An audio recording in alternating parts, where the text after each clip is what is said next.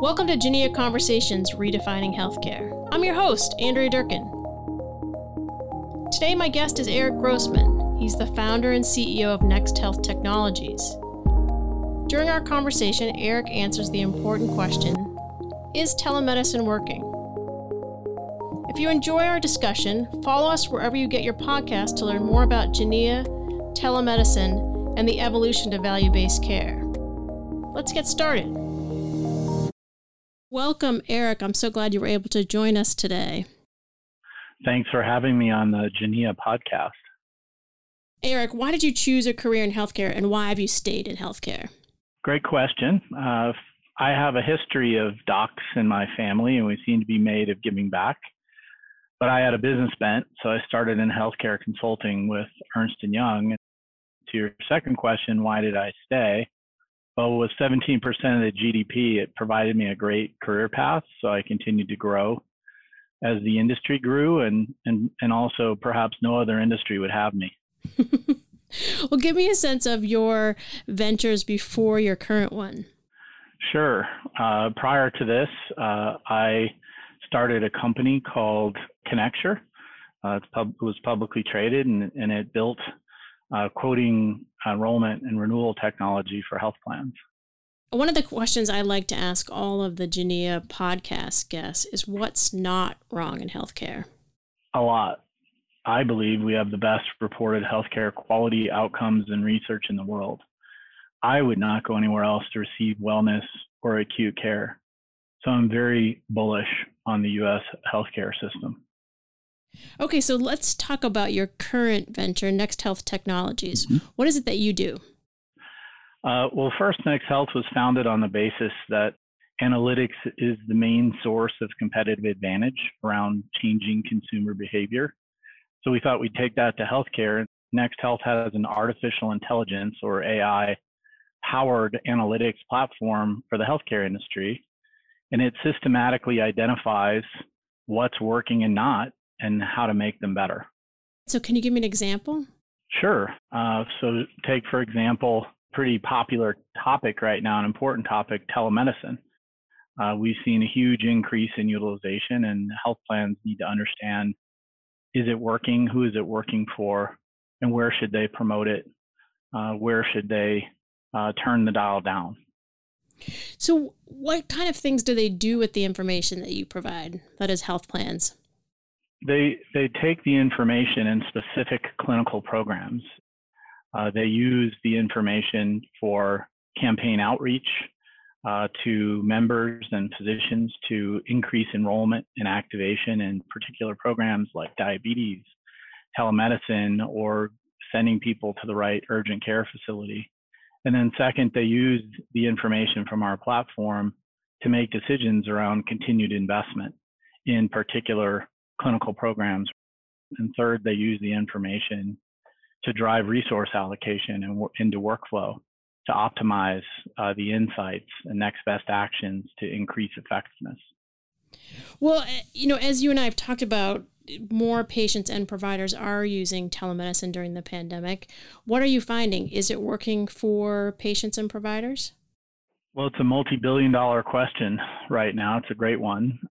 You know, most research to date has reflected a lack of consumer information uh, provider touch because you're remote and unlikely savings. But the, what we found through our recent scientific outcome studies, telemedicine savings pre and, and during the pandemic are actually considerable. And the future opportunity is exponential. Moreover, according to one hundred percent of a survey of our customer base, which represents roughly thirty percent of the U S population, there's strong excitement and alignment that telemedicine is unlikely to be a temporary trend, along with a belief that telemedicine will fundamentally change healthcare delivery forever. Uh, we did an initial hypothesis analysis, which was a simple random survey, and we determined material P M P M savings pre pandemic from twenty fifteen to twenty nineteen, and actually post uh, the epidemic starting or pandemic in multiple lines of business. We also did a more robust confirmatory analysis uh, pre and post the, the pandemic with a matched cohort analysis, which is much more scientific. And we found across multiple health plans, material savings predominantly resulting from E R visit reduction, ranging in utilization from twenty-nine to sixty-two visits per thousand per year visits, and also P C P visit reduction from sixty-five to two hundred twenty-three per thousand per year visits.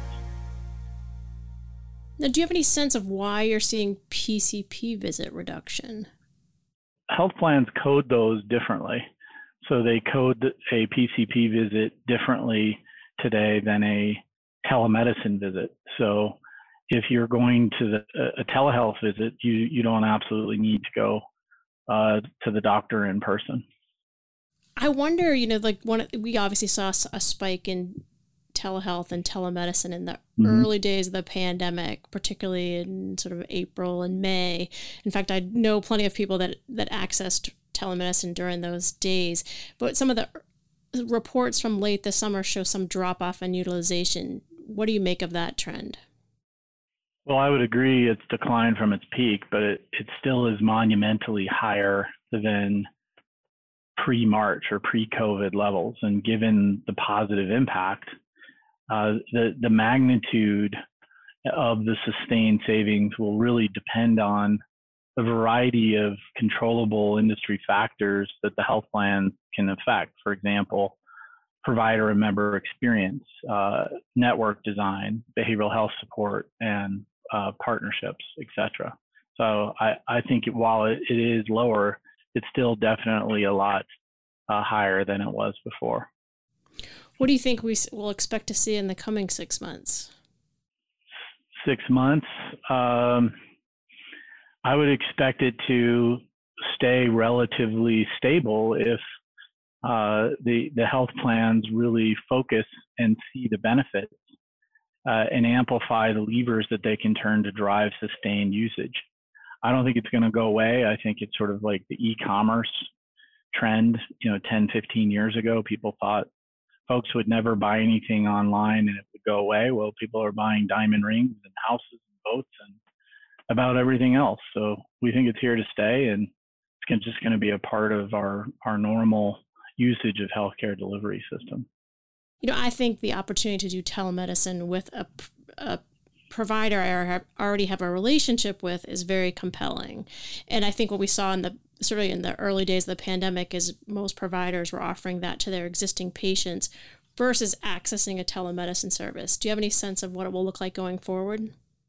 Yeah, I, I think that all physicians, uh, even really acute care physicians like cancer docs, will have telemedicine as a key component of healthcare delivery, and they'll continue to get better about having integrated data, patient data, including some of these cooler new, you know, Fitbits and wearables and in-home monitoring uh, that they can use to enhance the customer experience.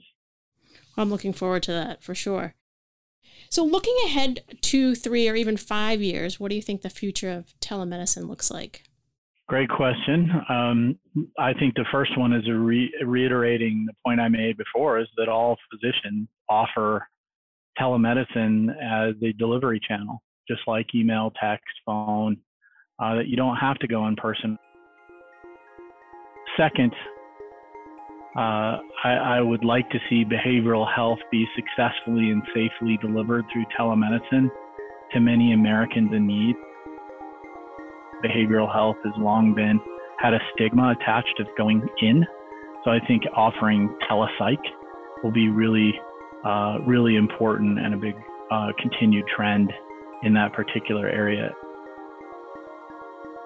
And third, we all know telemedicine doesn't work for all people in all situations. Therefore, the industry must leverage artificial intelligence to improve telemedicine effectiveness and the overall consumer experience. And then ultimately, Next Health is the go-to or category leader for telemedicine optimization. Are there ways to drive continued usage and effectiveness of telemedicine? That's the multi-billion dollar question here, and absolutely. Based on Next Health best practices, our own analytics, and our telemedicine optimization product, I would say there's five or six key takeaways to drive uh, continued usage and effectiveness of telemedicine. First, artificial intelligence or augmented intelligence can assist health plans and telemedicine providers with, first, who to target, second, what's working, and three, to optimize and deliver clinical decision support and better user experience. It's not just broad A I, though. It's, it's really uh, specialized products. Uh, Next Health has artificial intelligence-powered and client co-developed products that optimize not just telemedicine, but diabetes, emergency room avoidance, and behavioral health. Second, it's really important to focus on serving the member during these teleconsult visits and give them all the time they need versus sort of, uh, you know, in and out uh, and, you know, churn and burn. Third, you know, the physicians are the ones that are driving the consumer experience, and health plans really need to partner with these physicians to design the services and technology offered to their members. For example, do you want to see patients on demand uh, when they click a button, or do you want to schedule? How does that factor into the physician's uh, work schedule? Fourth, if you just offer telemedicine broadly defined, it will not succeed. You have to look at the reasons people are calling in and have program partnerships uh, to help improve that consumer experience. It could be behavioral health specialists, substance abuse disorders, palliative care pilot programs. Fifth, you have to, to ensure consideration of member and physician technology and financial barriers to maximize utility. There are regions of the country that don't have Wi-Fi access. There, there are members who need subsidies to have Wi-Fi access, to have a Zoom call. Uh, and the benefits far outweigh the cost of offering that to certain populations. Again, you know, highlights the need for analytics to determine who should get it and who doesn't need it. And last, and probably the most controversial, is really need to consider the product and network design and the impacts of virtual vertical integration that will impact member adoption and physician livelihood. For example, if you can have the Mayo Clinic uh, or the Cleveland Clinic in your network and you're a cancer patient, you know, why wouldn't you use that, that entity? And I, I think there are many ways around physician licensing and, and network access, but this virtual vertical integration really offers pretty material and consequential impacts to pricing and network design. Those best practices, I think, are something that we'd really like to be able to share with all of the, the Genea podcast listeners. So I'm so glad we got to ask that question. Thanks so much for joining us. I hope you'll come back as we sort of dive into the research and the and the experience of people using telemedicine. I bet you'll have a lot more to say six, twelve, and eighteen months from now. My pleasure. Thank you to Eric Grossman of Next Health Technologies, and to you for joining us. If you enjoyed our discussion and want to hear more like it, subscribe to Genea Conversations on iTunes, Spotify, or wherever you get your podcasts. The views, information, or opinions expressed by the guests of Genea Conversations Redefining Healthcare are their own and do not necessarily represent the policy or position of Genea L L C. Many thanks for listening.